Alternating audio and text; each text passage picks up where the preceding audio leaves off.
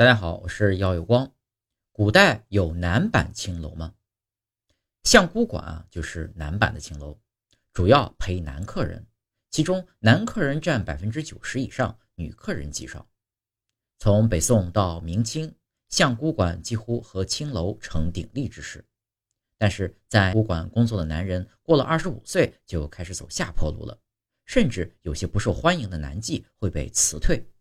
由于没有什么生活技能，只能流落街头。如果有运气好的，会有富商给他赎身。